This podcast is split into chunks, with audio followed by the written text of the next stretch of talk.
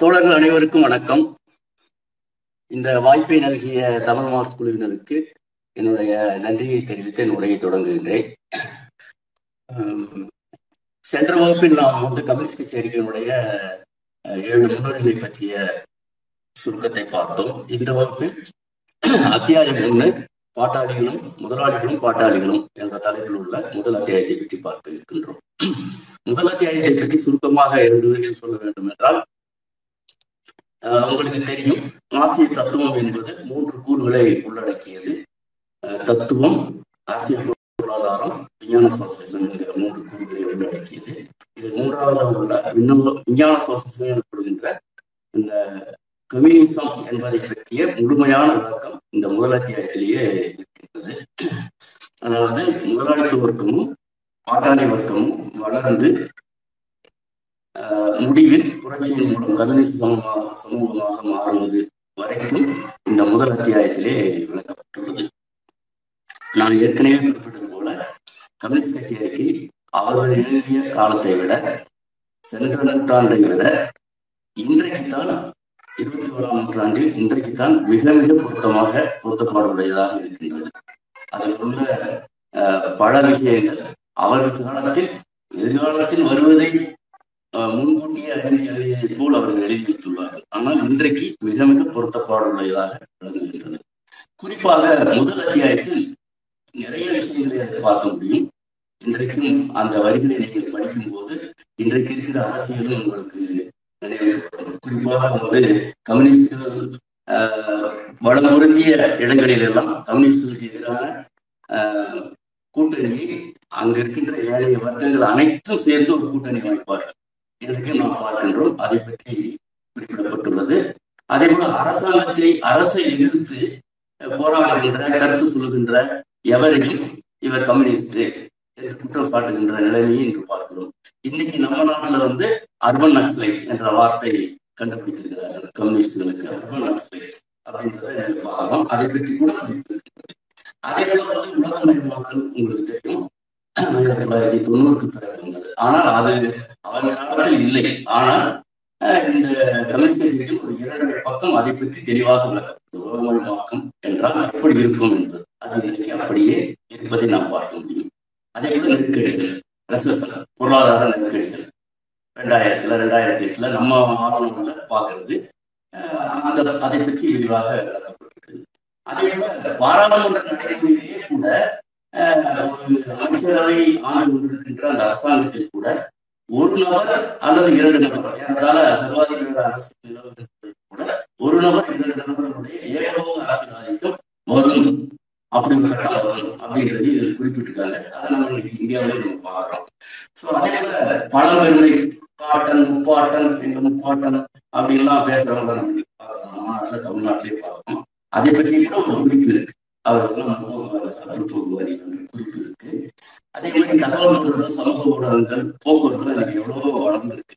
இது எப்படி நம்ம பாட்டாளி வர்க்கம் பயன்படுத்திக்கிறது, தொழிலாளி வர்க்கம் எப்படி அதை பயன்படுத்திக்கிறது அப்படின்ற விஷயங்கள் அவர்கள் காலத்திலேயே இருந்த வளர்ச்சியை வைத்து கூற கூறியிருக்கிறார்கள். இன்றைக்கு அது மிக மிக பொருத்த முடியாது. இன்றைக்கு கூட நம்ம வந்து ஒரு சமூக ஊடகத்தை பயன்படுத்தி தான் நம்ம தோழர்கள் எனக்கு நீங்கள் உரையாடிட்டு இருக்கோம். ஸோ இந்த விஷயங்களும் குறிப்பிடப்பட்டிருக்கு. அதே போல நமக்கு தெரியும், காஷ்மீர்ல வந்து முன்னூத்தி எழுபதை எடுத்துட்டாங்க. அங்க வந்து முதலாளித்துவ வர்க்கம் மூலதனம் பாய்வதற்கு ஒரு வாய்ப்பை ஏற்படுத்தி கொடுத்துருக்காங்க. ஏறத்தாழ அதை குறிப்பிடுற மாதிரியே ஒரு பத்தி இருக்கு. அதை நான் போற போக்குல வாட்சி காமிக்கிறேன் உங்களுக்கு. அதே போல நாடு முழுமைக்கும் ஒரே வரி கொள்கை அப்படின்றது ஜிஎஸ்டி பார்க்கலாம். அதையும் கம்யூனிஸ்ட் கட்சியில குறிப்பிட்டிருக்காங்க. முதலாளித்துவ வளர்ச்சியில அப்படி ஒரு கட்டம் செய்வாங்க அப்படின்னு ஜிஎஸ்டிங்கிற பேர் தான் நிறைய அந்த விஷயம் குறிப்பிடப்பட்டது. அதே போல இன்னைக்கு தினமும் பார்க்கலாம், குடும்ப உறவுகள் வந்து எப்படி சிறந்து போச்சு, கோடைகள் நல்லா இந்த பையன் கொள்றதா பா பையனை கொள்றதுங்கிற கதையெல்லாம் பார்க்குறோம். ஸோ இது எப்படி குடும்ப உறவுகளை சிதைத்தது முதலாளித்துவ வர்க்கம் அப்படின்ற விஷயமும் குறிப்பிடப்பட்டிருக்கு. அதே போல இன்னைக்கு நம்ம விவசாயிகள் போராடுறாங்க, சிறு விவசாயிகள், விவசாயிகள், பெரிய விவசாயிகள் வரைக்கும் போராட்டம் நடத்துறாங்க. வணிகர்கள் போராடுறாங்க, ஆன்லைன் வர்த்தகம் கூடாது அப்படின்ட்டு கடைக்காரர்கள் போராட்டம் நடத்துறாங்க. சிறு உற்பத்தியாளர்களும் கோரிக்கைகள் வைக்கிறாங்க. ஸோ அவங்களை நம்ம வந்து நட்பு வர்க்கமா சேர்த்துக்கிறோம். அவங்களுக்காக நம்ம போறோம், முன்னேறிக்கலாம். ஸோ பட் ஆனால் அவங்களுடைய வர்க்க நலன் எப்படி இருக்கும், வர்க்க பார்வை நம்ம பார்க்கணும் அப்படின்ற விஷயமும் இதில் குறிப்பிடப்பட்டிருக்கு. இருக்கு அப்படிங்கிறத நான் தொடக்கத்திலே சொல்லிட்டு புத்தகத்துல வந்து ஒரு பிரியாம்பிள் அப்படின்ற ஒரு மூணு பேராகிராஃப் இருக்கு. அதாவது அத்தியாயத்துக்கு முன்னாடி பிரியாம்பிள், அதாவது முகப்புரை அப்படின்னு சொல்ற மாதிரி ஒரு இன்ட்ரோடக்ஷன் மாதிரி அவங்களே எழுதியிருக்காங்க. அதாவது முன்னுரை வேற, இது வந்து முகப்புரை அப்படின்னு சொல்றது. பிரியாம்பிள் கான்ஸ்டியூஷன்ல பிரியாம்பிள்னு சொல்றோம் இல்லையா, பிரியாம்பிள் அப்படின்னு அதே போல தோழர் நீங்க பேசுறது கிளிச் ஆகுதுன்னு சொல்றாங்க தோழர். லிசனர்ஸ் நீங்க கொஞ்சம் தள்ளி இல்ல வேற கொஞ்சம் டவர் உங்களுக்கு அதிகமா இருக்க இடத்துல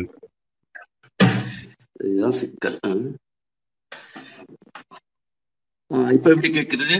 ஆனா ஜூம்ல எந்த பிரச்சனையும் இல்லாம இப்ப கேக்குது தோழர். இது கொஞ்சம் கிளிச்சியா தான் இருக்கு. இப்ப இப்ப பரவாயில்ல தோழர், பேசுங்க பாப்போம் எப்படி போகுதுன்னு பாப்போம். எனக்கு அதுதான் புரியவே இல்லை. இங்கதான் இருக்க இடத்துலயே என்னோட வீட்டிலேயே இதான் விட மற்ற கூட்டங்கள்லாம் எத்தனையோ கூட்டங்கள்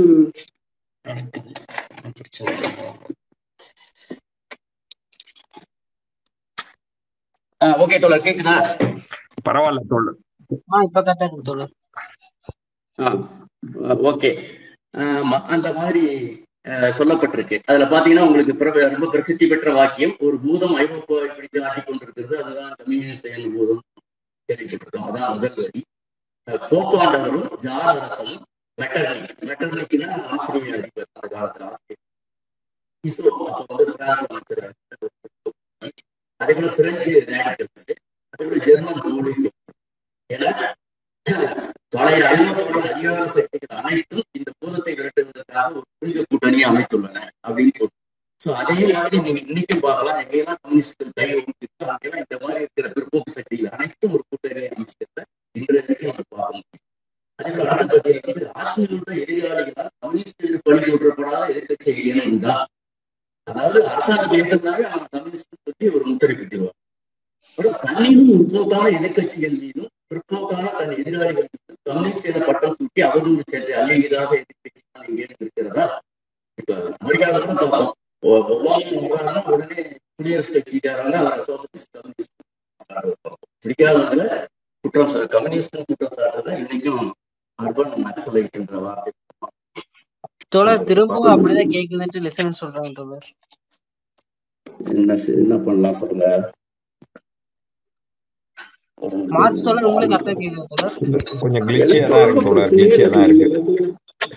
நீங்க பேசுறது எனக்கு பிரமாதமா கேக்குது. அப்ப சிவலிங்கம் தோழர் உங்களுக்கு தான் தோழர் கொஞ்சம் டவர் இல்லாம இருக்கும் தோழர். இல்ல நீங்க வெளியே போயிட்டு கூட எனக்கு சிக்னல்ல டவர் அருமையா காமிக்கிறே தோழர். இந்த ட்விட்டர்லதான் தோழர் இந்த மாதிரி பிரச்சனை எனக்கு, மற்ற இதுல எதுவும் இல்லை. இப்ப எப்படி இருக்கு? இப்ப கரெக்டா கேக்குது. நீங்க போன்ல தூரத்துல வச்சிருக்கீங்கன்னு நினைக்கிறேன். பக்கத்துல வச்சுட்டு தான் பேசுறேன்.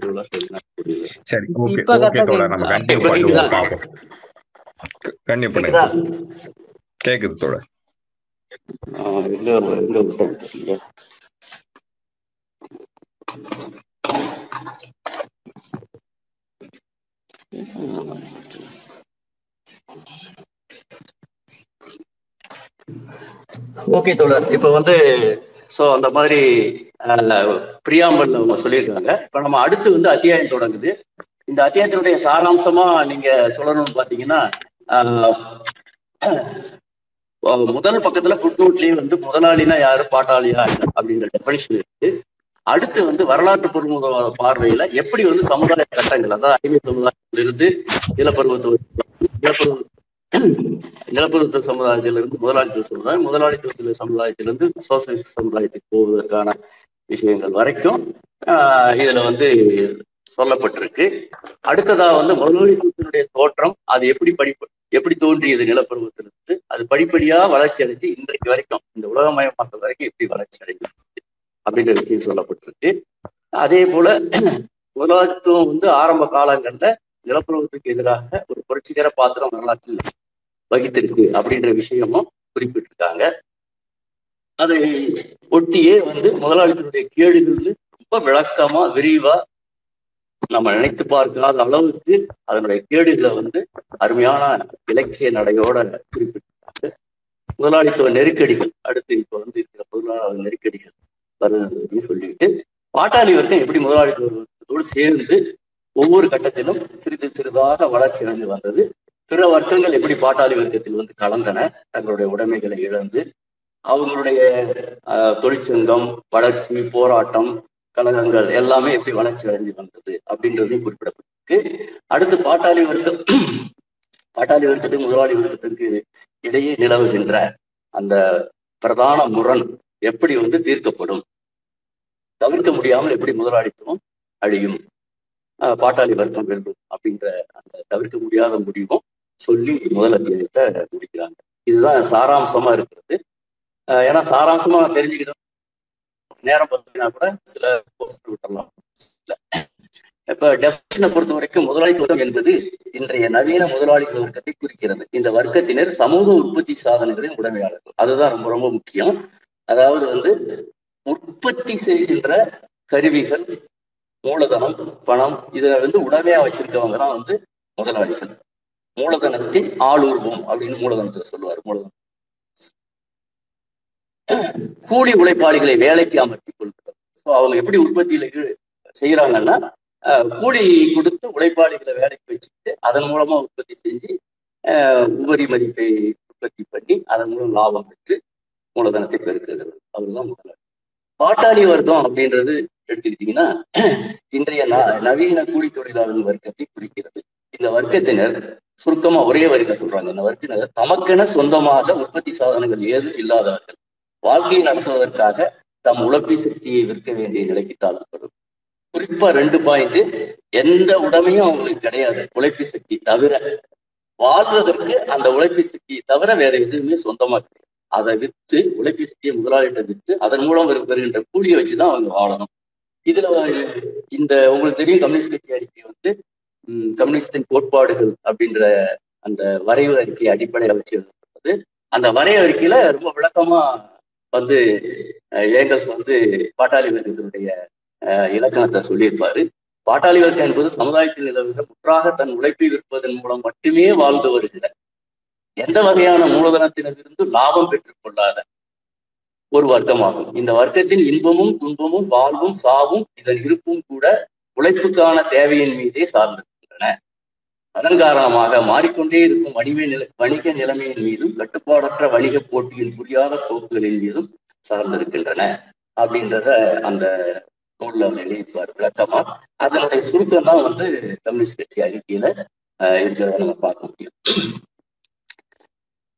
அதே போல உங்களுக்கு தெரியும், முதல் வரி அத்தியாயத்துல வந்து இதுநாள் வரையில் நிலவி வந்துள்ள சமுதாயத்தின் வரலாறு அனைத்தும் வர்க்க போராட்டங்களின் வரலாறு அப்படின்னு தான் அந்த கம்யூனிஸ்ட் கட்சியினுடைய அறிக்கை தொடங்கும். ஒவ்வொரு காலகட்டத்திலும் அடிமை சமூகமாக இருக்கட்டும், நிலப்பிரபுத்துவ சமூகமாக இருக்கட்டும், அல்லது இன்றைய முதலாளித்துவ சமூகமாக, அதனுடைய அடுத்த கட்டம் அடுத்த கட்டத்துக்கு போறதே வர்க்க போராட்டங்களின் காரணமாக தான். ஏன்னா வரலாற்று வந்து இதுக்கு முன்னாடி பார்த்தவங்க எல்லாம் அரசருடைய வரலாறாகவும் சர்வாதிகாரிகளுடைய வரலாறாகவும் தான் பார்த்துருக்காங்க. நம்மளே அப்படிதான் படித்தோம் வரலாறு ஸ்கூல்ல.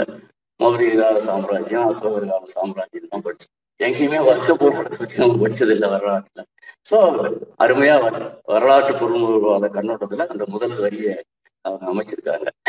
ஸோ இந்த மாதிரி வர்க்க போராட்டம் நடக்கும்போது ஒவ்வொரு சமுதாயத்திலையும் அந்த காலத்துல இருக்கிற போராடும் வர்க்கங்கள் போராடும் போது ஆஹ் பாத்தீங்கன்னா சின்ன சின்ன வர்க்கங்கள்லாம் அழிஞ்சு போயிடும், ஒட்டு மொத்தமா அழிஞ்சிடும், புதிய வர்க்கங்கள் தோன்றும், சமுதாயம் அடுத்த கட்டத்துக்கு போகும். ஸோ ஒவ்வொரு முறையும் இந்த போராட்டம் சமுதாயம் முழுவதையும் புரட்சிகரமாக மாற்றி அமைப்பதிலோ அல்லது போராடும் வர்க்கங்களின் பொதுவான அழிவில்தான் முடிந்திருக்கிறதுன்றதையும் அவங்க குறிப்பிடுறாங்க.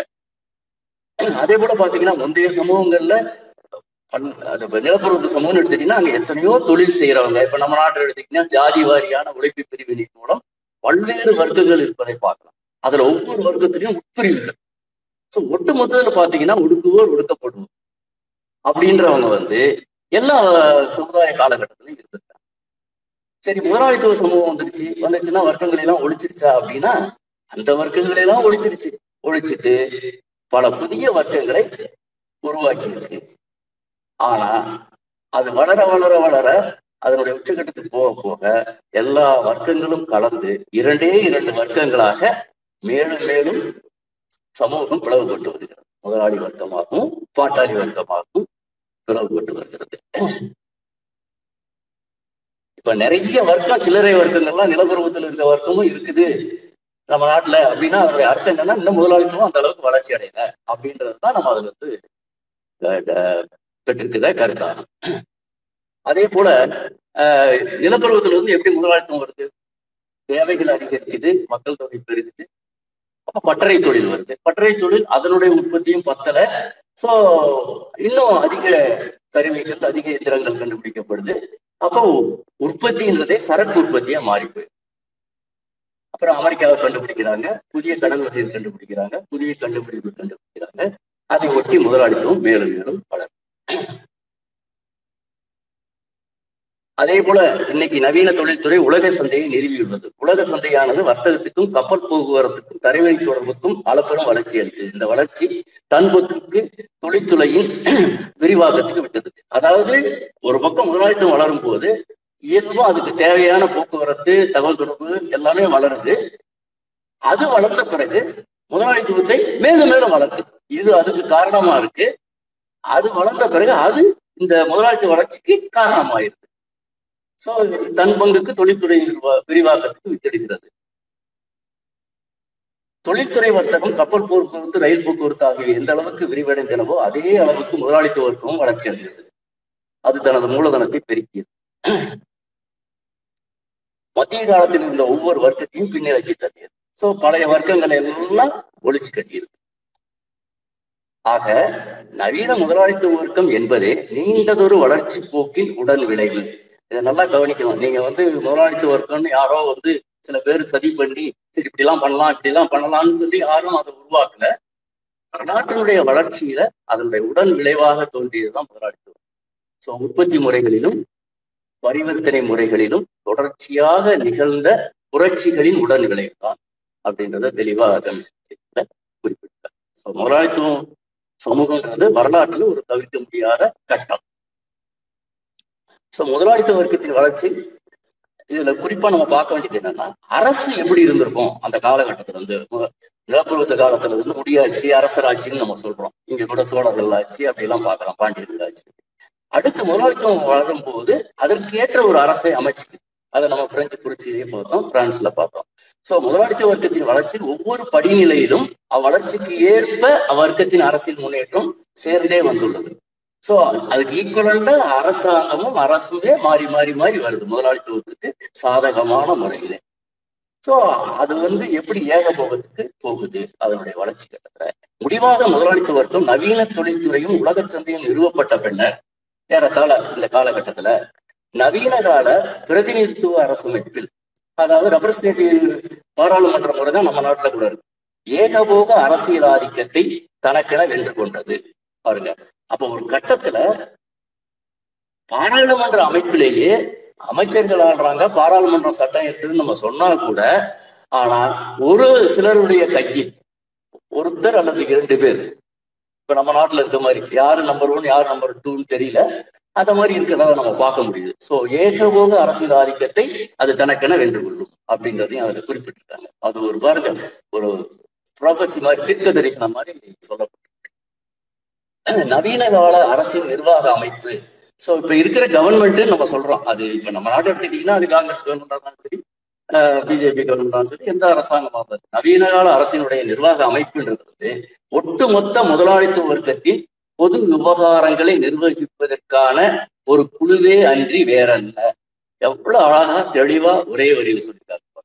சோ அப்ப இந்த அர இந்த அரசாங்கம் இப்படி நடந்துக்குது, இந்த அரசு இப்படி நடந்ததுன்னா நம்ம மக்கள்லாம் கொஞ்சம் முறைன்னு புலம்புறாங்க, இப்படி பண்ணிடுச்சு, இப்படி பண்ணுது, இப்படி விற்கிது, பொது சொத்தெல்லாம் விற்கிது, பொதுத்துறை விற்கிது, நம்ம புலம்புறோம் இல்லைங்களா.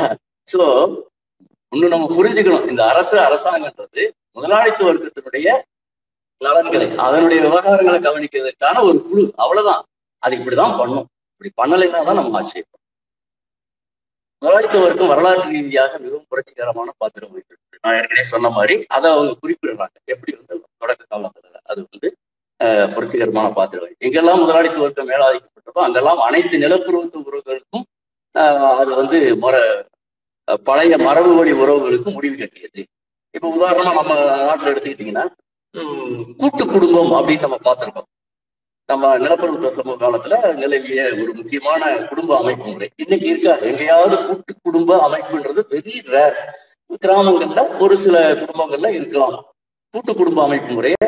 இதெல்லாம் வந்து பல மரபு வழி உறவு அதுகளுக்கு முடிவு கட்டியது. அடுத்து வந்து பிற்போக்காளர், அதாவது பழம்பெருமையை பாராட்டி கொண்டிருக்கின்ற அந்த மத்திய காலத்துல பாத்தீங்கன்னா ஹீரோயிசம், வீரயுகம் அப்படின்னு பெருமை பேசுவாங்க. எங்க முப்பாட்டன் ராஜராஜ சோழன் காலத்துல அப்படி பண்ணாங்க இப்படி பண்ணாங்க அப்படின்னு சொல்லி பெருமை பேசுறாங்க பாத்தீங்களா. இன்னைக்கு நம்ம பாக்குறோம் இவங்கெல்லாம் யாருன்னு பாத்தீங்கன்னா முற்போக்காளர் கிடையாது, பிற்போக்காளர். பிற்போக்காளர்கள் மிகவும் போற்றி பாராட்டும் மத்திய காலத்து செயல் வீர பகட்டுத்தனம் அப்படிங்கிறத அதுல குறிப்பிடுறாங்க. அதையெல்லாம் ஒழிச்சு கட்டிருச்சு. அதை ஒழிச்சு கட்டிருச்சுன்னு சொல்றதை விட முதலாளித்துவ வர்க்கம் அவற்றை அம்பலப்படுத்தியது அப்படின்னு சொல்றாங்க. ஸோ இங்கேயும் இருக்கு அப்படின்னா நம்ம இன்னும் வந்து அவ்வளவு வளர்ச்சி அடையலைன்றதுதான் நம்ம காட்டுது. அடுத்து மனிதனுடைய செயல்பாடு என்னவெல்லாம் சாதிக்க வல்லது என்பதை முதன் முதலாக எடுத்துக்காட்டியது முதலாளித்துவ வர்க்கம் தான்.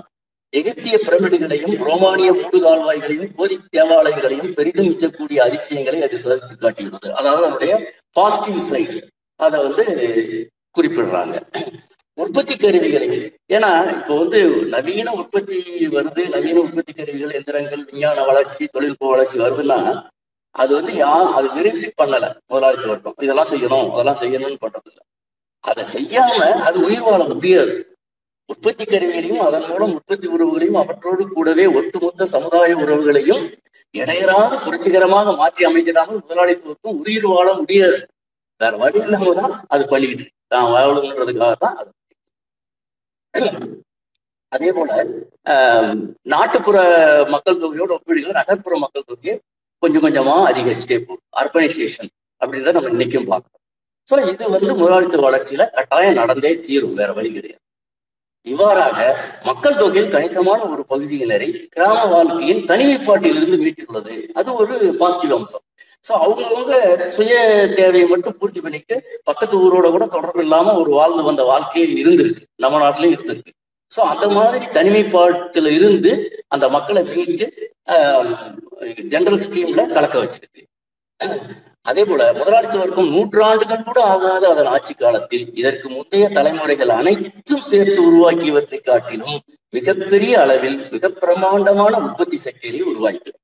ஸோ அவருடைய பாசிட்டிவ் விஷயம் வந்து இது வரைக்கும் இருந்த வரலாற்றுல இல்லாத மற்ற காலங்கள் அனைத்தையும் சேர்த்து வச்சு பார்த்தோம்னா இந்த முதலாளித்துவ வர்க்கம் ஒரு நூறு வருஷத்துக்குள்ள இவ்வளவு உற்பத்தி சக்தியை வளர்த்து இயற்கை சக்திகளை மனிதனுக்கு அடிப்படையை செய்தல் என்னெல்லாம் பண்ணியிருப்பாங்க. இடை இயற்கை சக்திகளை மனிதனுக்கு அடிப்படை செய்தல், எந்திர சாதனங்கள், தொழில்துறைக்கும் விவசாயத்துக்கும் ரசாயனத்தை பயன்படுத்துதல், நீராவி கப்பல் போக்குவரத்து, ரயில் பாதைகள், அப்ப இருந்தது அப்ப இருந்த முன்னேற்றங்கள், மின்சார தந்தி, அப்போ வந்து தந்தி தான், டெலிபோன் கிடையாது, தந்தி, கண்டங்கள் முழுவதையும் திருத்தி சாகுபடிக்கு தகவமைத்தல், தரிசு நிலங்களை, கால்வாய்களை கட்டுதல், நதி அணைகள் கட்டுதல், நதிகளை பயன்படுத்துதல்.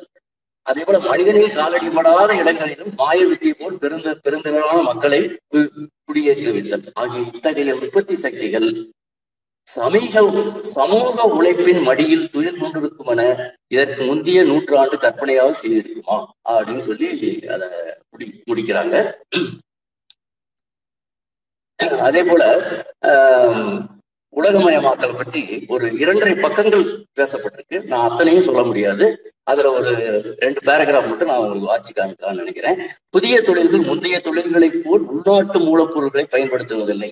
இவற்றுக்கான மூலப்பொருட்கள் தொலைதூர பிரதேசங்களில் தெரிவிக்கப்படுகின்றன. இப்ப அப்படிதான் நடக்குது. அவங்க காலத்திலயும் கொஞ்சம் இருந்திருக்கு, ஆனா இன்னைக்கு முழுக்க முழுக்க அப்படிதான் உற்பத்தி நடக்குது. இவற்றின் உற்பத்தி பொருட்கள் உள்நாட்டில் மட்டுமின்றி உலகத்தின் ஒவ்வொரு பகுதியிலும் நுகரப்படுகின்றன. அது திருப்பூரா இருந்தாலும் சரி, அது வேடசந்தூர்ல நெய்கிற அது நூல் நூற்பா ஆலையா இருந்தாலும் சரி, எல்லாமே வெளிநாட்டுக்கு ஏற்றுமதி ஆகின்றன. எல் எத்தனையோ பொருட்கள் இங்கு உற்பத்தி ஆகிறது வெளிநாட்டுக்கு ஏற்றுமதி ஆகிறது நம்ம பார்க்கிறோம். உள்நாட்டு உற்பத்தி பொருட்களால் நிறைவு செய்யப்பட்ட பழைய தேவைகளில் எழுந்து புதிய தேவைகள் எழுந்துள்ளதை காணும். இப்ப இது இது அவசிய அவசிய தேவையா இருக்கு. இந்த ஏற்றுமதியும் இறக்குமதியும் உலகம் முழுவதும் பறந்து இருப்பது வந்து அவசிய தேவையா இருப்பதை நம்ம இன்னைக்கு பார்க்கறோம். என்னதான் நம்ம வந்து அமெரிக்கா சீனாவோட சண்டை போட்டுக்கிட்டாலும் அந்த வர்த்தக உறவு வந்து தொடர்ந்து அந்த பேச்சுவார்த்தை நடந்துட்டு தான் இருக்கும். அதை அவ்வளவு ஈஸியாலாம் விட்டுற முடியாது. அதே போல ஆஹ் தேசங்களும் வட்டாரங்களும் தனித்தொதுங்கி நின்று தன்னிறைவு கண்டு இருந்த நிலை மாறி ஒவ்வொரு திசையிலும் பரஸ்பர பிணைப்பும் தேசங்களுக்கிடையே ஒன்றை ஒன்று சார்ந்து நிற்கும் உலகளாவிய சார்புத்தன்மை சார்புத்தன்மையை நிலவக்கான. என்ன ஆச்சரியம்னா, அவங்க காலத்துல நிச்சயமா தீவு தீவு மாதிரி எத்தனையோ நாடுகள் இருந்தது, பிற நாடுகளோட தொடர்பு கொள்ளாத நாடுகள் இருந்தது. ஆனா அப்போ வந்து அவங்க இதை எழுதி வச்சிருக்காங்க. நம்ம காலத்திலேயே சென்ற நூற்றாண்டுல பாத்தீங்கன்னா இப்ப சோவியத் யூனியன், சீனா, பல சோசியலிச நாடுகள் வந்து அயன் கர்டன் கண்ட்ரிஸ்ன்னு சொல்லுவாங்க. பொதுவா வந்து நம்ம எல்லாரும் அங்க போய் பாத்திர முடியாது, அந்த மாதிரியான பல நாடுகள் இருந்தது. இப்ப இன்னைக்கு கூட பாத்தீங்கன்னா வடகொரியா, அங்க என்ன நடக்குது என்னன்றது நமக்கு தெரியாது. ஸோ அந்த மாதிரியான தனித்தொதுங்கி இருந்த நாடுகள் இன்னைக்கு இல்லை அப்படின்னு அவங்க எழுதுறாங்க. எல்லாமே பரஸ்பர பிணைப்பு, ஒண்ணுக்கு ஒண்ணு சார்ந்து நிற்குது. அது எப்படி பார்க்கலாம்னா, நீங்க வியாபாரம் ஏற்றுமதி இறக்குமதியில பாக்கலன்னா கொரோனாவில பார்க்கலாம். ஒரு நாட்டுல கொரோனா வந்துச்சுன்னா இருநூறு நாட்டுக்கும் அது பரவலதான் நம்ம இன்னைக்கு பாக்குறோம். கொரோனா இல்லாத நாடுகளே இல்லை. அது எப்படி, ஏன் அப்படின்னா, ஏன்னா உறவு, ஒரு நாட்டு இன்னொரு நாட்டை தொடர்பு கொள்ளாம இருக்கிறது இல்லை. அவங்க இங்க வர்றாங்க, இங்க நம்ம அவங்க அங்க போறோம். ஸோ எவ்வளவு எளிதா புரியுது பாருங்க இந்த பரஸ்பர பிணைப்புன்ற. இதுதான் உலகமயமாக்கலுடைய ஒரு விளைவு, பாசிட்டிவும் நெகட்டிவும் அதுதான். ஸோ அனைத்து உற்பத்தி கருவிகளின் அதிவேக மேம்பாட்டின் மூலமும் தகவல் தொடர்பு சாதனங்களின் பிரமாண்ட முன்னேற்றத்தின் மூலமும் முதலாளித்துவ வர்க்கம் அனைத்து தேசங்களையும் மிகவும் அநாகரிக கட்டத்தில் இருக்கும் தேசங்களையும் கூட நாகரிக வட்டத்துக்குள் இழுக்கிறது. முதலாளித்துவ உற்பத்தி முறை ஏற்காவில் அழிய நேரும் என்ற அச்சத்தின் காரணமாக அனைத்து தேசங்களும் அம்முறையை தள்ளிவிட நிர்பந்திக்கிறது. அனைத்து தேசங்களையும் நாகரிகம் என்று தான் கருதுவதை ஏற்கும்படி செய்கிறது. அதாவது அவை தாமாகவே முதலாளித்துவம் மாற மாற முதலாளித்துவமாக மாற கட்டாயப்படுத்தும். சுருங்கக்கூறின் தன்னுடைய பிரதிபிம்பமான பிரதிபிம்பமான ஒரு உலகை படை. இது எவ்வளவு பொருத்தமா இருப்பார்,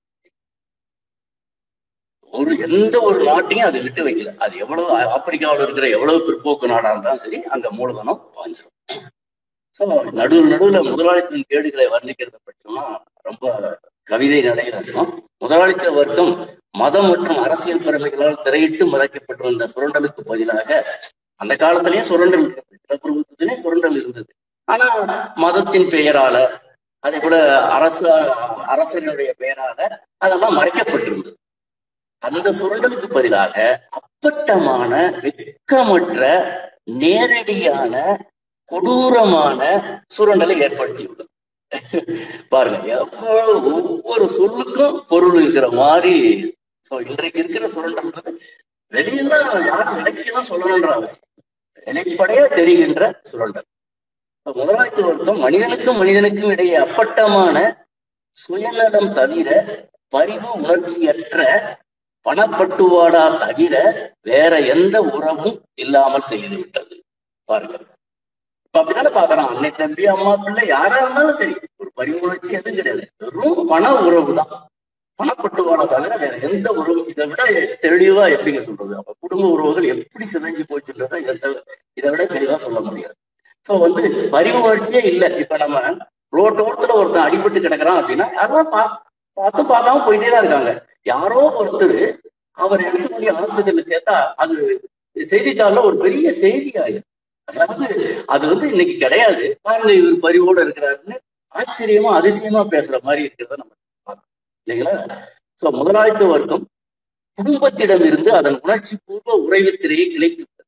எவ்வளவு தெளிவா குடும்ப உறவுகள் கெட்டு போயிடுச்சு முதலாளித்துவ சமூகத்தில் இருந்து. பாருங்க, உறவு திரையை கிழித்து எறிந்து விட்டது.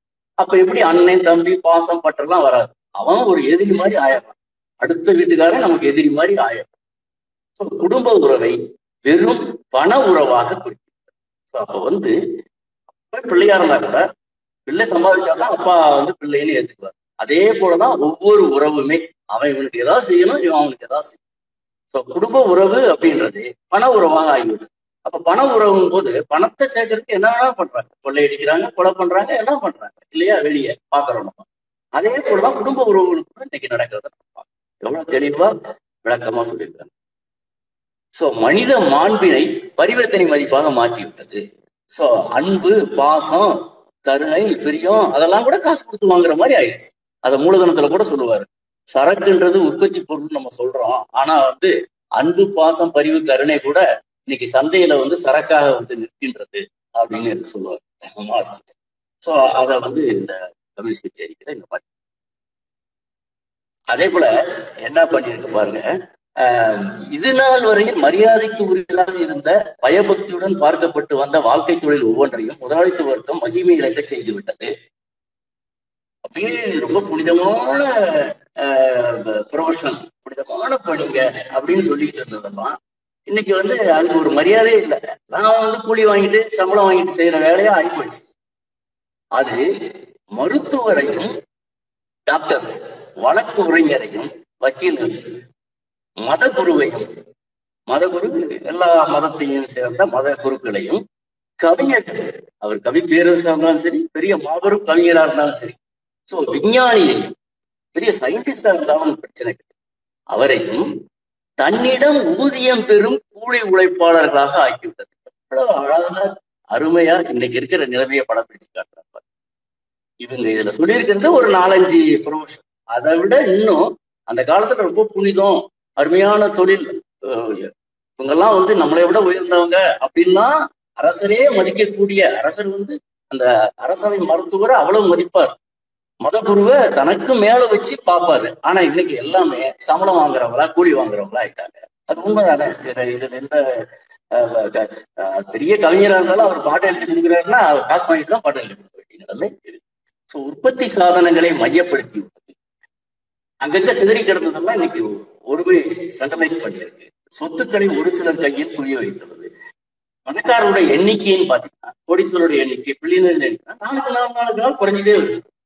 ஒரு பக்கம் ஏழைகள் பாட்டாளிகளுடைய எண்ணிக்கை கூடிட்டு போட்டு பணக்காரனுடைய எண்ணிக்கை குறைஞ்சிட்டு, சிறு பணக்காரர்களை பெரு பணக்காரர்கள் விழுங்கி சொத்துக்கள் ஏகபோகமாக குவிஞ்சிட்டு வருது. இப்படி குவியறதுனால இதை தவிர்க்க வியலாத விளைவு வந்து அரசியல் அதிகாரம் மையப்படுத்தலாம்.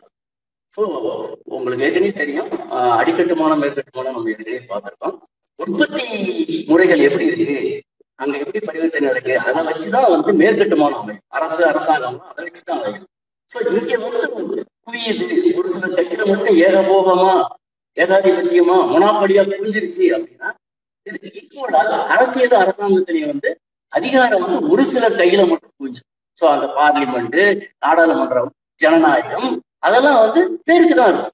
நம்ம இன்னைக்கு சொல்றோம் முதலாளித்துவ ஜனநாயகத்துக்கு ஒரு பேருக்கு, சும்மா நாம்கே வாசு இருக்கிற ஜனநாயகம் நம்ம சொல்றோம், சோசியலிஸ்ட் ஜனநாயகம் தான் உண்மையான ஜனநாயகம் சொல்றோம்.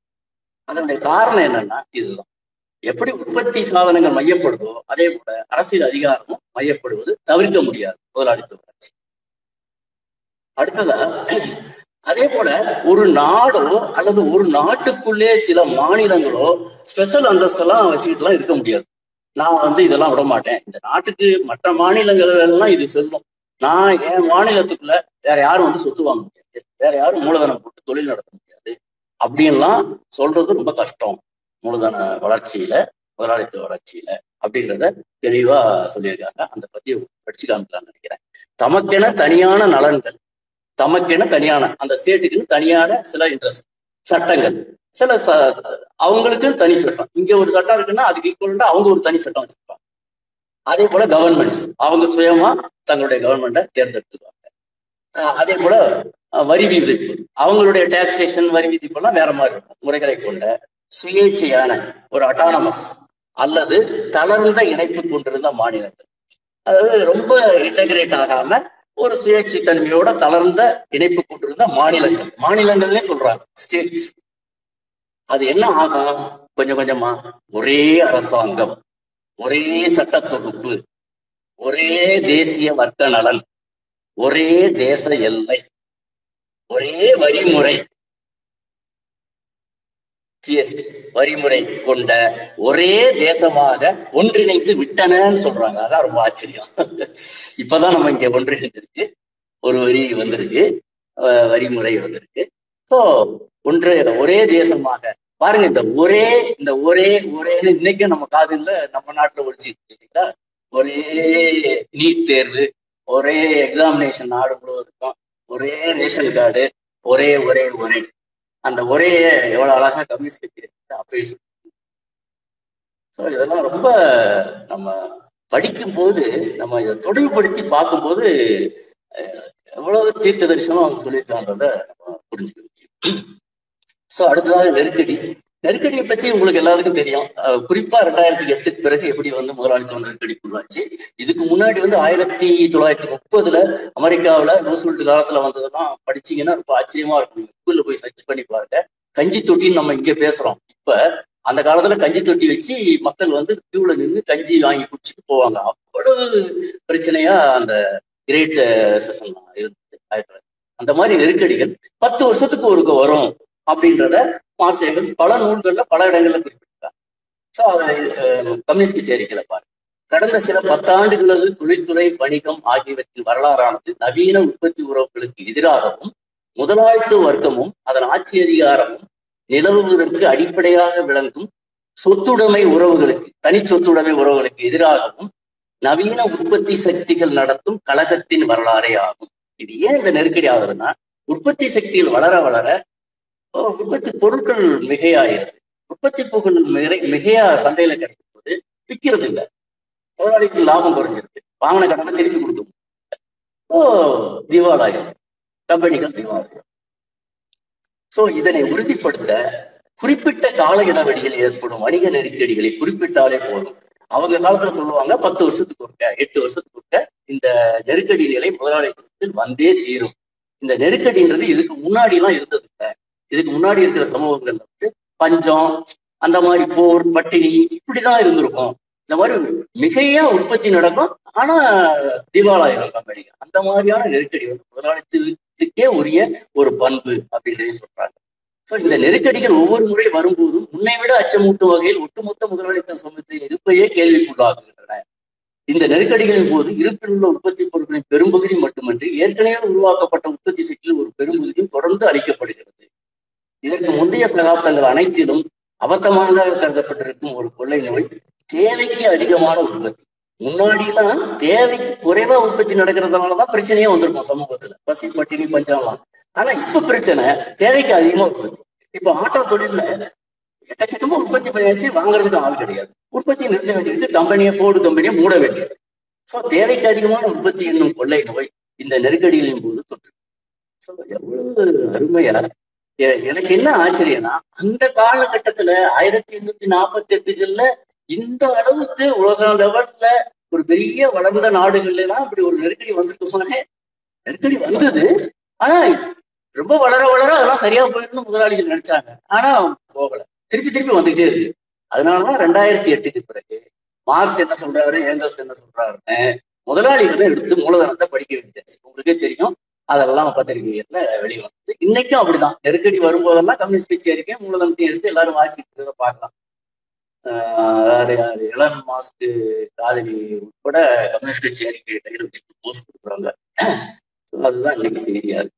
ஸோ பாட்டாளி வர்க்கத்தின் வளர்ச்சி எப்படி சைட் பை சைடு முதலாளித்தம் வளர வளர வளர்ந்ததுன்னு அடுத்த பகுதியில் இரண்டாம் பகுதியில முதல் முதலமைச்சர் மிக தெளிவாக சொல்றாங்க. சோ முதலாளித்தம் வளர்ந்துகிட்டே போகும்போது பாட்டாளி வர்க்கம் வளரும். ஏன்னா உற்பத்தி பெருக பெருக தொழிற்சாலைகள் பெருகும், தொழில் பெருகும். தொழில் பெருகும் போது அங்க வேலை செய்வதற்கான பாட்டாளிகளும் அதிகமாவாங்க.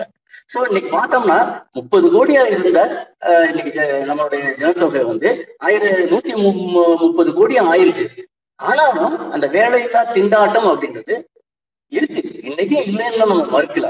ஆனா அது ஓரளவுக்கு அதே மாதிரிதான் இருக்கு. அப்ப கிடைச்ச வேலை கிடைச்சிட்டு இருக்கு, அந்த வேலையில்லா திண்டாட்டத்துல அந்த ஒரு வரம்பு கூட இருந்துகிட்டே இருக்கு.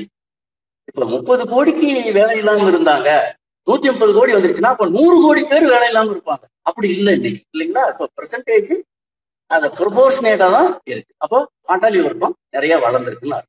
ஸோ பாட்டாளி சரக்காக இருக்கிறாங்க, அவனே ஒரு பண்டம், கமாடிட்டி. ஸோ அப்ப சந்தையினுடைய ஏற்ற இறக்கம் வந்து நிச்சயமா பாட்டாளி பாட்டாளியே தாக்கும். எப்படி வந்து அவனுடைய உழைப்பு சக்திக்கு அவனுடைய கூலி வந்து கூடும். ஏன்னா அவனே ஒரு சரக்கு, அந்த உழைப்பு சக்தின்றதே சந்தையில கிடைக்கின்ற ஒரு சரக்கா இருக்கிறதுனால அதுக்கும் வந்து தேவை அல்லது டிமாண்ட் சப்ளை மூலம் அது வந்து மாறிக்கிட்டே. ஸோ என் பாட்டாளி எண்ணிக்கை கூட கூட உங்களுக்கு வந்து கூலி குறைய ஆரம்பிச்சு எவ்வளவு ரூபாய் கொடுத்தாலும் வேலைக்கு வர ஆக தயாரா. அதே போல எந்திரமயம் ஆக்க வேண்டியது முதலாளித்துவம் உயிரோடு இருக்கிறதுக்கு அவசியம், லாபத்தை தக்க வச்சுக்கிறதுக்கு அவசியம்.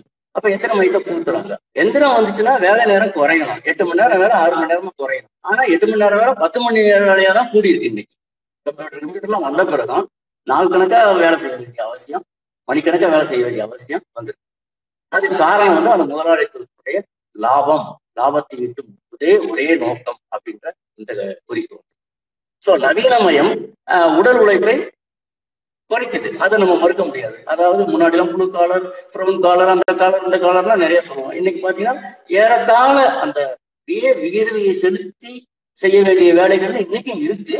பட் அது அது வந்து கொஞ்சம் கொஞ்சமா குறைஞ்சிருக்கு. உதாரணமா உழுறோம், ரொம்ப கஷ்டப்பட்டு உழுது காலையிலிருந்து நைட்டு வரைக்கும் ஒரு ஒரு விவசாயம் உழுகுறான்னா அவனுக்கு எவ்வளவு உடல் உழைப்பு செலுத்தலாம். இன்னைக்கு அதெல்லாம் வந்து எதிரமான ஆயிடுச்சுன்னா சிம்பிளா ஏறி உட்காந்துட்டு ஒரு கார் ஓட்டுற மாதிரி முடிச்சிருக்கீங்களா? ஸோ அந்த அர்த்தத்துல தான் இதை சொல்றாங்க. அப்படி வரும்போது உடல் உழைப்பு குறையும் போது என்ன ஆகுது, ஒரு ஏரி வந்து பெண்ணும் ஓட்ட முடியாது, ஆனா ஒரு டிராக்டரை வந்து ஒரு பெண்ணு ஓட்டம். அப்ப பெண்களும் வந்து பாட்டாளி இருக்கும். அப்ப பெண்கள் வந்து தவிர்க்க முடியாமல் அவர்களும் பாட்டாளிகளாக, சிறுவர்களும் பாட்டாளிகளாக ஆக வேண்டிய ஒரு கட்டாயத்துக்கு உள்ளாங்க. அது முடியவும் செய்யுது, அது சாத்தியமாகவும் இருக்கு. ஸோ அதனால பாட்டாளி வர்க்கத்தினுடைய எண்ணிக்கை அதிகம். தனித்தனி தொழிலாளியின் போராட்டம், இப்போ வந்து ஒரு ஒரு தொழிற்சாலையில வந்து சம்பளம் குறையுது, ஏதோ ஒரு நடவடிக்கை எடுக்கிறதுனால ஒரு தொழிலாளி போராடுறான். அந்த மாதிரி தனித்தனி தொழிலாளிகள் போராடியவங்க ஒரு கட்டத்துல என்ன ஆகுறாங்க, அந்த தொழிற்சாலை முழுவதும் தொழிலாளெல்லாம் சேர்ந்து நம்ம நடனுக்காக ஒரு சங்கம் வச்சுக்கணும் அப்படின்னு ஒரு கிளையை ஏற்படுத்தி அவங்க போராடுறாங்க. அந்த ஒரு தொழிற்சாலையில் இருக்கிறது அந்த தொழிற்கிளை முழுவதுக்கும், இப்ப டிரான்ஸ்போர்ட்னா டிரான்ஸ்போர்ட் ஊழியர்கள் எல்லாரும் சேர்ந்து ஒரு மா மாநிலத்துல ஒட்டு மொத்தமா ஒரு தொழிற்சங்கம் வச்சுக்கிறாங்க. அதே போல நாடு முழுவையும் சேர்த்து எல்லா மாநிலங்களில் இருக்கிற போக்குவரத்து தொழிலாளரும் சேர்த்து அவங்க ஒரு தொழிற்சங்கம். இதுவும் வந்து அடுத்தடுத்து இந்த முதலாளித்துவ வளர்ச்சியில வளரக்கூடிய ஒரு விஷயம்தான். அப்ப தொழில்துறை வளர்கையில் தொழிலாளி வர்க்க எண்ணிக்கை வளரும். சோ மாபெரும் திரளா வர்றாங்க, ஒரு இடத்துல ஏராளமான தொழிலாளர்கள் வேலை செய்ய வேண்டியதை ஏற்படும். ஸோ சங்கம் அமைக்குது, போராட்டம் நடக்குது, கலகங்கள் வெடிக்குது. அதுவும் சைடு பை சைடு முதலாளித்துவ வளர்ச்சியில் தொடர்ந்து வளர்ந்து கொண்டே இருக்கு. ஸோ அப்போ வந்து அஹ் இதுல வந்து தொழிலாளர்களுக்கு வந்து இந்த எப்படி ஒண்ணு சேர்றாங்க, அவங்க எப்படி தங்களுக்குள்ள இணைப்பை ஏற்படுத்திக்கிறாங்கன்றத பாத்தீங்கன்னா அவ்வப்போது சில வேலைகளில் தொழிலாளர்கள் வெற்றி பெறுகிறார், அதை மற மறுக்க முடியாது. கூலி போராட்டம், அந்த போராட்டத்தை பல போராட்டங்கள் வெற்றி பெறுகின்றன. ஆனால் அதெல்லாம் வந்து ஒரு தற்காலிகம் தான். இப்ப நம்ம சுதந்திரம் அடைஞ்ச பிறகு தொழிற்சாலை தொழிலாளர் தொழிலாளர்களுடைய நலச்சட்டங்கள் பார்த்தோம், நல்லா நிறைய சலுகைகளோடு இருந்தது. இன்னைக்கு பாருங்க அது கொஞ்சம் கொஞ்சமா போயிடுச்சு. ஸோ அப்ப தொழிலாளர்கள் பெறுகின்ற வெற்றின்றது வந்து ஒரு தற்காலிக வெற்றி தான். அப்ப உண்மையான வெற்றி அப்படின்னா என்னன்னா அவர்களுடைய போராட்டங்களின் மெய்யான பலன் வந்து அவற்றின் உடனடி விளைவில் அடங்கியிருக்கிறது. என்னன்னா எப்போதும் விரிவடைந்து செல்லும் தொழிலாளர்களுடைய ஒற்றுமையில் தான் அடங்கியிருக்கு. எவ்வளவு தெளிவா சொல்றாங்க பாருங்க. அப்ப நம்ம எதுக்காக நம்ம தோழர்கள் அல்லது கம்யூனிஸ்டுகள் போராடணும்னா தொழிலாளருடைய ஒற்றுமை தான் முக்கியம். சர்வதேச அளவுல ஒரு தொழிலாளருடைய ஒற்றுமையை கட்டுவதுதான் முக்கியம். அதுலதான் வந்து உண்மையான வெற்றி அடங்கியிருக்கு, சமூகத்தை அடுத்த கட்டத்துக்கு நகர்த்தி செல்லும். அப்போ இந்த தகவல் தொடர்பு சாதத்தை நம்ம எப்படி பயன்படுத்திக்கணும், அதை நான் சொன்னேன் ஏற்கனவே. இது வந்து இன்றைய பொருத்தப்பாடுன்னு நவீன தொழில்துறை உருவாக்கியுள்ள மேம்பட்ட தகவல் தொடர்பு சாதனங்கள் இந்த ஒற்றுமைக்கு துணை புரிகின்றன, தொழிலாளருடைய ஒற்றுமைக்கு துணை புரிகின்றன. இப்ப இன்னைக்கு நம்ம இத்தனை தோழர்கள் வந்து எந்தெந்த ஊர்லயும் இருக்கோம், நான் பெங்களூர்ல இருக்கேன், ஒருத்தர் லண்டன்ல இருக்காரு, ஒருத்தர் பாரிஸ்ல இருக்காரு, எல்லாம் இந்த கூட்டத்துல நம்ம கலந்துக்கிறோம். இந்த கம்யூனிஸ்ட் கட்சி அறிக்கை பத்தி நம்ம படிக்கிறோம். எப்படி சாத்தியமாச்சு? ட்விட்டர், சமூக ஊடகம். சோ தகவல் தொடர்பு சாதனங்கள் இந்த ஒற்றுமைக்கு துணை புரிகின்றன. வெவ்வேறு வட்டாரங்களை சேர்ந்த தொழிலாளர்கள் ஒருவரோடு ஒருவர் தொடர்பு கொள்ள இவை உதவுகின்றன. ஒரே தன்மை கொண்ட எண்ணற்ற வட்டார போராட்டங்கள் அனைத்தையும் வர்க்கங்களுக்கு இடையேயான ஒரே தேசிய போராட்டமாக மையப்படுத்த இந்த தொடர்பு தான் தேவையாக இருந்தது. மத்திய காலத்துல வந்து நகரத்தார், மத்திய காலம்னா மிடில் ஏஜ்னு சொல்றது, ஆயிரத்தி ஐநூறு ஆயிரத்தி அஹ் அறநூறுகள் அவர்களுடைய படுமோசமான சாலைகளின் துணை கொண்டு எந்த ஒற்றுமையை, அதாவது ஒரு இடத்துல மாநாடு போடுறோம், எல்லா ஊர்ல இருக்கவங்க வந்து கலந்துக்கணும்னா அவங்க வந்து சேரவே நாலு நாள் ஆகும், மாட்டு வண்டியில நடந்து வரணும், ஏன்னா சாலைகள் கிடையாது. அவருடைய படுமோசமான சாலைகளின் துணை கொண்டு எந்த ஒற்றுமையை சாதிக்க பல நூறு ஆண்டுகள் தேவைப்பட்டனவோ அந்த ஒற்றுமையை நவீன பாட்டாளிகள் ரயில் பாதைகளின் துணை கொண்டு ஒரு சில ஆண்டுகளையே சாதித்துவிட்டனர். அன்னைக்கு இருந்த அந்த போக்குவரத்தை வச்சு சொல்றாங்க. இன்னைக்கு கூட இப்ப நம்ம டெல்லியில வந்து எல்லா விவசாயிகளும் போராடணும்னா டக்குனு ஃபிளைட் பிடிச்சி ட்ரெயின் பிடிச்சி போய் போராடிட முடியும். இந்தியா முழுவதும் இருக்கிற விவசாயிகள் ஒரு இடத்துல திரண்டு இல்லைங்களா, அதை நம்ம பாக்குறோம் இன்னைக்கு. சோ இந்த மாதிரி தொழிலாளர்கள் வந்து இதை நம்ம பயன்படுத்திக்கணும், பயன்படுத்தி இந்த ஒற்றுமையை கட்டணும், அது ரொம்ப முக்கியம். இப்போ இந்த தோழர்கள் தமிழ் மாசு தோழர் வந்து இன்னைக்கு இருக்கிற சமூக ஊடகத்தை உச்சகட்ட அளவுல பயன்படுத்திக்கணும்னு சொல்லிட்டு செஞ்சுட்டு இருக்காங்க. ஸோ பல நாடுகள்ல துனிஷியாவில் அந்த ஆரஞ்சு ரெவல்யூஷன் சொல்ற எல்லாமே பார்த்தீங்கன்னா சமூக ஊடகங்கள் மூலமா தான் நடக்க நடைபெற்றது அப்படின்றாங்க. எண்பத்தைந்து சதவீதத்துக்கு மேற்பட்டவர்கள் சமூக ஊடகம் மூலமா தான் ஒரு இடத்துல திரண்டாங்க. ஸோ அங்கதான் முதல் முறையா அதை தடை பண்ணக்கூடிய ஒரு நிலைமையை பார்த்தோம். ஸோ இன்னைக்கு அது சர்வசாதாரணம் ஆயிடுச்சு. இங்கெல்லாம் போராட்டம் வெடிக்கிறது, அங்கெல்லாம் வந்து இன்டர்நெட்டை கட் பண்ணிட்டா போதும். அப்படின்னா என்ன அர்த்தம்? ஸோ அதை நம்ம வந்து எவ்வளவு தூரம் அதிகமா பயன்படுத்திக்க முடியுமோ அவ்வளவு தூரம் அதிகமா பயன்படுத்திக்கணும். தோழர்கள் இப்போ உங்க குழுவுல பிரச்சனை இல்லை. இப்ப நான் பேசுகிற சில குழுவில எல்லாம் பாத்தீங்கன்னா நம்ம பல தோழர்கள் பழைய தோழர்கள்லாம் வந்து என்கிட்ட எல்லாம் போனே கிடையாதுங்க, வாட்ஸ்அப் கிடையாதுங்க, அதெல்லாம் இருக்குங்க, அதெல்லாம் நேரத்தை வீணாகும், ஃபேஸ்புக் எல்லாம் தேவையில்லைங்க, ஃபேஸ்புக்லாம் என்கிட்ட கிடையாது, பழைய ஃபோன் தாங்க வச்சிருக்கேன், நோக்கியா ஃபோன் அப்படின்னு பெருமையா சொல்லிடுவாங்க. எனக்கு இமெயில் ஐடியே இல்லைங்கன்றது ஒரு பெருமையா பேசுறத நம்ம பார்க்குறோம் தோழர்கிட்ட. ஸோ அது வந்து சரி கிடையாது. அது வந்து இன்னைக்கு இருக்கிற அந்த நவீன தொழில்நுட்பத்தை நம்மளுடைய வர்க்க போராட்டத்துக்காக அதை பயன்படுத்தினத இதுல அழகா தெளிவா சொல்லியிருக்காங்க. அதே போல தங்களை ஒரு வர்க்கமாகவும் ஒரு அரசியல் கட்சியாகவும் ஒரு இயக்கமாகவும் ஆக்கிக் கொள்வதற்கு இவை வந்து உதவுகின்றன. அதே போல பாட்டாளி வர்க்கம்ன்றது பாத்தீங்கன்னா ஏன் வந்து அதிகரிக்குது? தொழிற்சாலைகள் பெறுகிறதுனால, தொழிலாளர்கள் பெறுகிறதுனால பாட்டாளி வர்க்கம் அதிகரிக்கிறதுன்றது ஒரு புறம் இருக்கு. நம்ம சொன்ன மாதிரி பல்வேறு வர்க்கங்கள் இருக்கும்.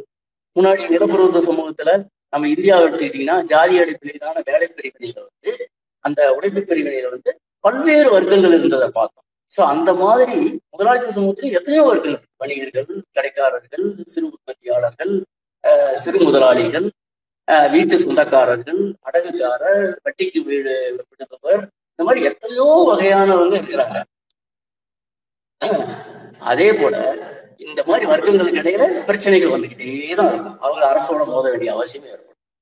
ஆலை முதலியாளி முதலாளியால் குறிப்பிட்ட மணி நேரம் சுரண்டப்பட்ட தொழிலாளி முடிவில் தன் கூலியை பணமாக பெற்றுக்கொண்ட மறுகணம் முதலாளித்துவ வர்க்கத்தின் பிற பகுதியினார வீட்டு சொந்தக்காரர், கடைக்காரர், அடகுக்காரர், இன்னப்பெரிடம் அகப்பட்டிருக்கிறார். இதன் இதுல நீங்க கவனிக்க வேண்டியது என்னன்னா, சம்பளம் வாங்கிட்டோம்னா நம்ம என்ன பிரச்சனை? வீட்டு வாடகை கொடுக்கணும், கடைக்காரர்களுக்கு லோன் அடைக்கணும், அடகுக்காரருக்கு வெட்டி கொடுக்கணும். ஸோ இப்படி எல்லாம் இவங்கெல்லாம் யாருன்னா, இதுல ஒரு வரி வருது பாருங்க, முதலாளித்துவ வர்க்கத்தின் பிற பகுதியினரான வீட்டு சொந்தக்காரர், கடைக்காரர், அடகுக்காரர். ஸோ இவங்கெல்லாம் வந்து முதலாளித்துவத்தினுடைய ஒரு பிரிவினர் அப்படின்னு சொல்றாங்க. ஏன்னா அவங்க எல்லாம் கூலி வித்து சாப்பிட்றவங்க கிடையாது. கூலி வித்து சாப்பிட்றவங்க இவங்கள்டையே மாட்டிக்கிட்டு முழிக்கிறாங்க.